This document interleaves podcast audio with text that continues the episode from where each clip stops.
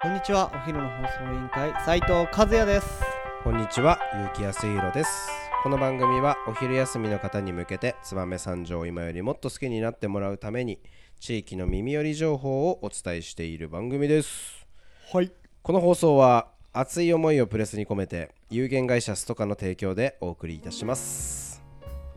はい、えー季節は梅雨に入ってきております。最近は雨が降って、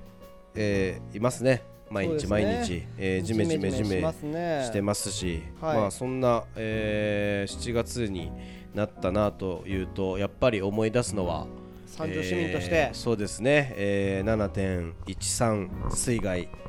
7.29水害ありましたね7.29。7あ、そっか。7月29日もありましたね。そうそうそうそうそういっそうそうそうそうぱいありましたねいや、これね、ちょっとえー暗い話一応まだあなその7月13あの7月13日の7.13水害から今年で17年、俺うん、えー経ってるそうですこれすごい話だよね。この時生まれた子は今高校生なんだもんね。そうですね確かに確かにそんな、えー、7.13水害について、えーちょっとお話をしていきたいなと思うんですけどはい。じゃあそれではうん本日のトークテーマは水害はとさせていただきたいと思います。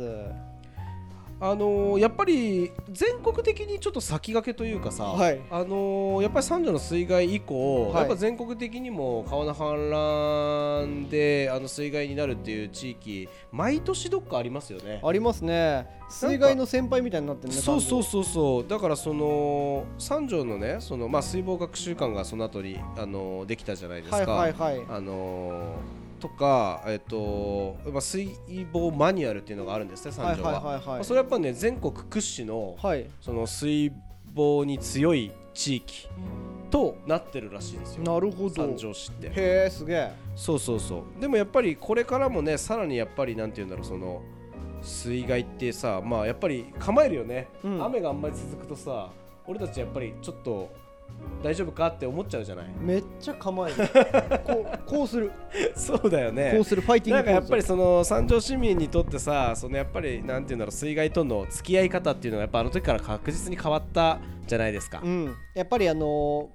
自分たちに向ける目線だけじゃなくてそうだよね外に向ける目線はもいはいはいはいしっかり持つようになったはいはあのお互い様の精神じゃないですけそど、うだよねはい僕たちあの頃助けうんられたなっていうことは一生忘れないと思う、それでもやっぱあるよねなんかこう、ボランティアに行ったりとかする時とか募金する時とかってはいやっぱりあの時いっぱいもらったからこう恩返ししなきゃダメだなっていう気持ちってどうしてもねみんな持ってるよねやっぱ三そう条でのす人はねね持ってますね確かに確かに、はいちなみにあれですか和也さんは、えー、7.13水害の時あのおいくつで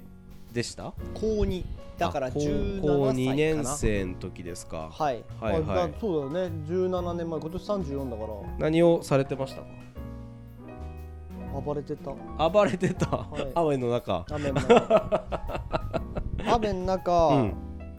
あのあ僕ここ別に隠さなくていいんですよ ねでまあ言えないことは言わないでください、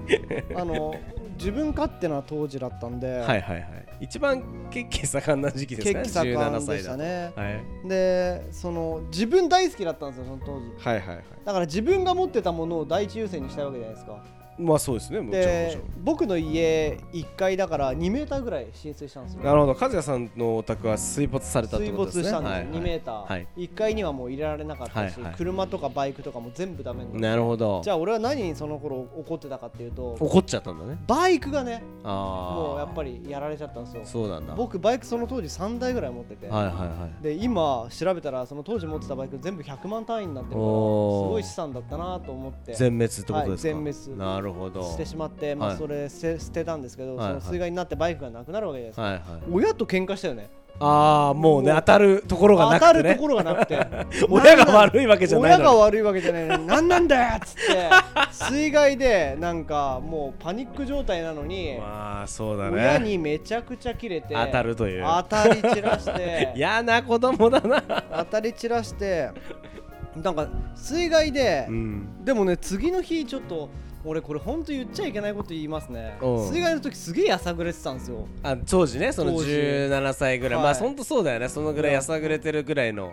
年齢だよねそうっ確すかねに確かもうに次の日速攻先輩と喧嘩してたもんねえー、あなあんかもうなんかムカついてねムカついてっていうか、はいはいはいなんかその良くないことをしてた人もいたし、はいはいはいなんかみんな溜まってるところもあったりとか、はいはいはいはいもう上下とかこんな時にねえろみたいな、はいはあいのーなんで喧嘩したかっていうとね、先輩とかそういう悪い人だけど火事場泥棒みたいなのを計画してたんですよああそれはダメだわそうなんですよ、はい確当かに時確かに覚えてますか先輩うん確かにまあそれでちょっとはダメ揉だわめてねはいやっぱりはいはい良くないよっていうふうな話で、うんうんうんなんか揉めたなああまあ被害者だもんね和也君もね、うん、なんかそういうのを見てうんやっぱそうでもない人たちっていうのはうんうんなんか楽しそうにしてたっていうところがあって、あちょっとイラッとしてねそういうところからでもちょっとずつ変わり始めたのでもその時からああなるほどねね、もし和也さんがバイク3台失う家がは2メートル水は没いするという経験がなければ、はいはい和也さんはもっと悪い道へ悪い道へ進んで進んで一緒行にっ火て事場泥棒をするようなしてたかもしれいしところになったかもしれないけど、はい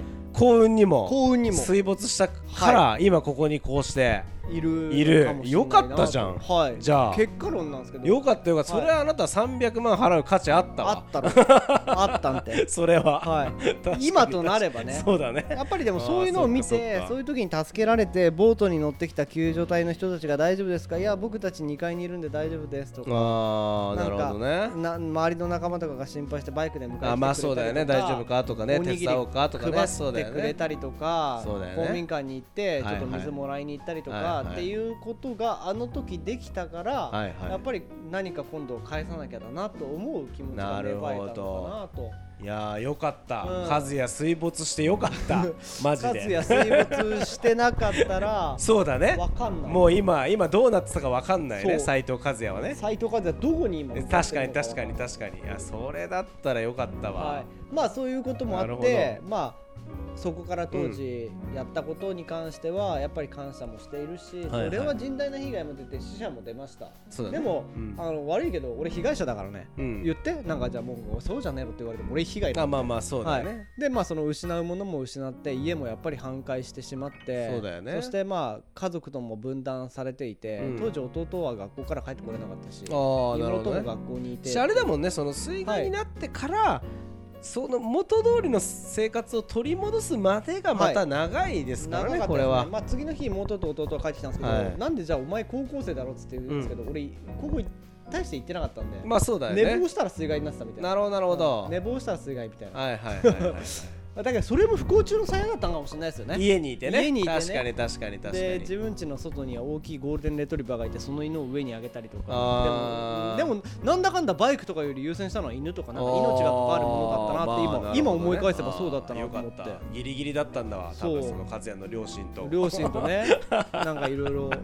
でなんか外にいたおばあちゃんとかをなんかあまあ声かけたりね声かけたりとかしたねはい、まああまあそんな感じだったんでまあいい経験をしてそれを返すきっかけを与えてもらえたっていうのは本当にありがたいなと、そうですね、思ってまあ、あれからやっぱり土手が上がったりとか、はあの貯水池ができたりとかたりとかまあいろいろやっぱり変わりましたもんねそ三女の本当の実情自体もね、川だけじゃない川の幅も広げましたし、そうだよダねムそうだよこのね前、あのー下の方のダム行ってきたんですけど、かさぼりとか、うんやっぱ昔行ってたところと比べてすごい広くなってた、うーんやっぱダムがだいぶ変わあったな貯と水量もね増えたっつってう言ってましたもんね、んだからそういったところに国が財源を当ててくれてだからさやっぱりまあまやあってくすれごたいいやっていうのはなんて言うんだろうい言い方が悪いけどさ三女はやっぱ先駆けだったからさそうそうそうそう国もさ予算つけやすかったよね そうやっぱやっどぱういう風にや今ったさらいいそのんなわけいかないないこんな毎年さ全国何箇所かで川が氾濫してなんてさ全部これだけ直すなんていう予算つかないですよ今は、うんなかなか厳し三い女はまあまあ、まあ、言い方悪いけど最初でよかったっちゃよかったんかなっていう感じもちょっとねこう、まあ、結果論だけど、うん言えるかなっていうあ感じもとするよ、ねまあ、これ結果論かうんどうかは分かりません、うんあの本人じゃないので、はいはいでも斎藤匠さんが今あはいはいラブホー日本とあーいろいろやられてはるいはい活動があるじゃないですか、匠さんもはいやっぱご自身が水害になそっうだねて経経験験したしからねてそれを返さなきゃっていうことうんそうでまあ新潟支部代表として言ってますけどもしかしたら匠さんも僕と一緒でなかったら今確そかにの活動に関わるき確かにっかけがなかったのかもしれないんじゃないかなっていう確かに確かにふうに思うので、うんやっぱりこの水害を経験して被害は多かった、うんね本当に心を痛めた方も多かったかもしれないですけど、心を強く持って、まあそうさだらよにね人に返そうっていう思いやりある人材が多く生まれたのもまた事実そうだだとね思いますので、まあ、これからね、うん高齢化が進むと避難も大変になるから、いはいはい我々ものづくりそしてまちづくりを通じはいてはい何かしら対策できることは考えていきたいなとそう思だよってねおりますの確でか。に確かにはいぜひ協力できることは我々も協力して、うんこの時生きた教訓っていうのは後世にもまあでもやっぱ経験してるとしてないとじゃやっぱ違うよね、違いますね。 それはそう思うわ、はいやっぱ逃げるもんね今は、昔はさなんかそのえ雨ぐらいじゃ体育館に逃げないってって感じだったじゃん、はいはいでも今逃げるもんねそうそうまあでもあのーすごい川が近くてとか、はいはすごい平平地じゃないところ、うんうんまあ、下田とか土砂崩れがあるう地域とかっていうのはやっぱり速やかな避難そうだねっていうところは心があいけてやほしいなもうほんとすぐ逃げた方が、はい俺もうほら今消防団入ってるからさ、やっぱり結構そのもうピックアップしてあるんですよ、うん地域のに一人で逃げられはいなはいいような人とかっていうの、やっぱ何かあった時にはすぐえ行ってあの早めに避難をさせるみたいなのとかもあるし、なんかマニュアルはやっぱりだからその消防の方にもみんな連携されてて、あの川の水位がこのこここまで来たらもう自主的に待機命令みたいはいはいな小屋に行ってなんかこう着替えていつでも行ける準備しとくみたいなのとかもみんな決まってるんで、大事ですよ、うん、意外とやっぱりちゃんとなんかその水害になった時にどうしたらいいっていうのが俺たちみたいな末端までちゃんと頭に入ってるっていうのは、まあ、すごい地域だって言ってましたよ。大事ですね、うんまあそれを僕たちもちゃんと伝えていこうかなと思いますので、はいやっていきましょうそして何かあっても乗り越えられるそう地まあ域だからであやっるぱ一番大事なのは今和也君が言ったようにやっぱ何かあった時に近所のお年寄りとかね、あのレトリバーとかね、はい犬とか目の前に困ってる人いたはらいみんなで支え合って助け合ってなんかねまあ結果論だけどやっぱこうやって17年経ってばさ、いこうやってまあああ話せるうん内容になるわけだから、まあやまない雨はないじゃないですけそうどですねまあ皆さんで協力してね、はいなんとか乗り越えていきたいなと思いますし、はいまた全国でねなんかそういうことがあった時には、うんなんとなくそう、うん、いろいろなできることをやりたいなと思いますよねはいですねはいはいそろそろお別れの時間が迫ってまいりました今日も聞いてくれてありがとうございましたお昼の放送委員会では番組への感想や質問をポッドキャストの概要欄または Twitter お昼の放送委員会より受け付けています番組内で紹介されるとお礼の品が届きますのでどしどしお寄せくださいお待ちしてますそれではまたお昼に会いましょうバイバイバイバイ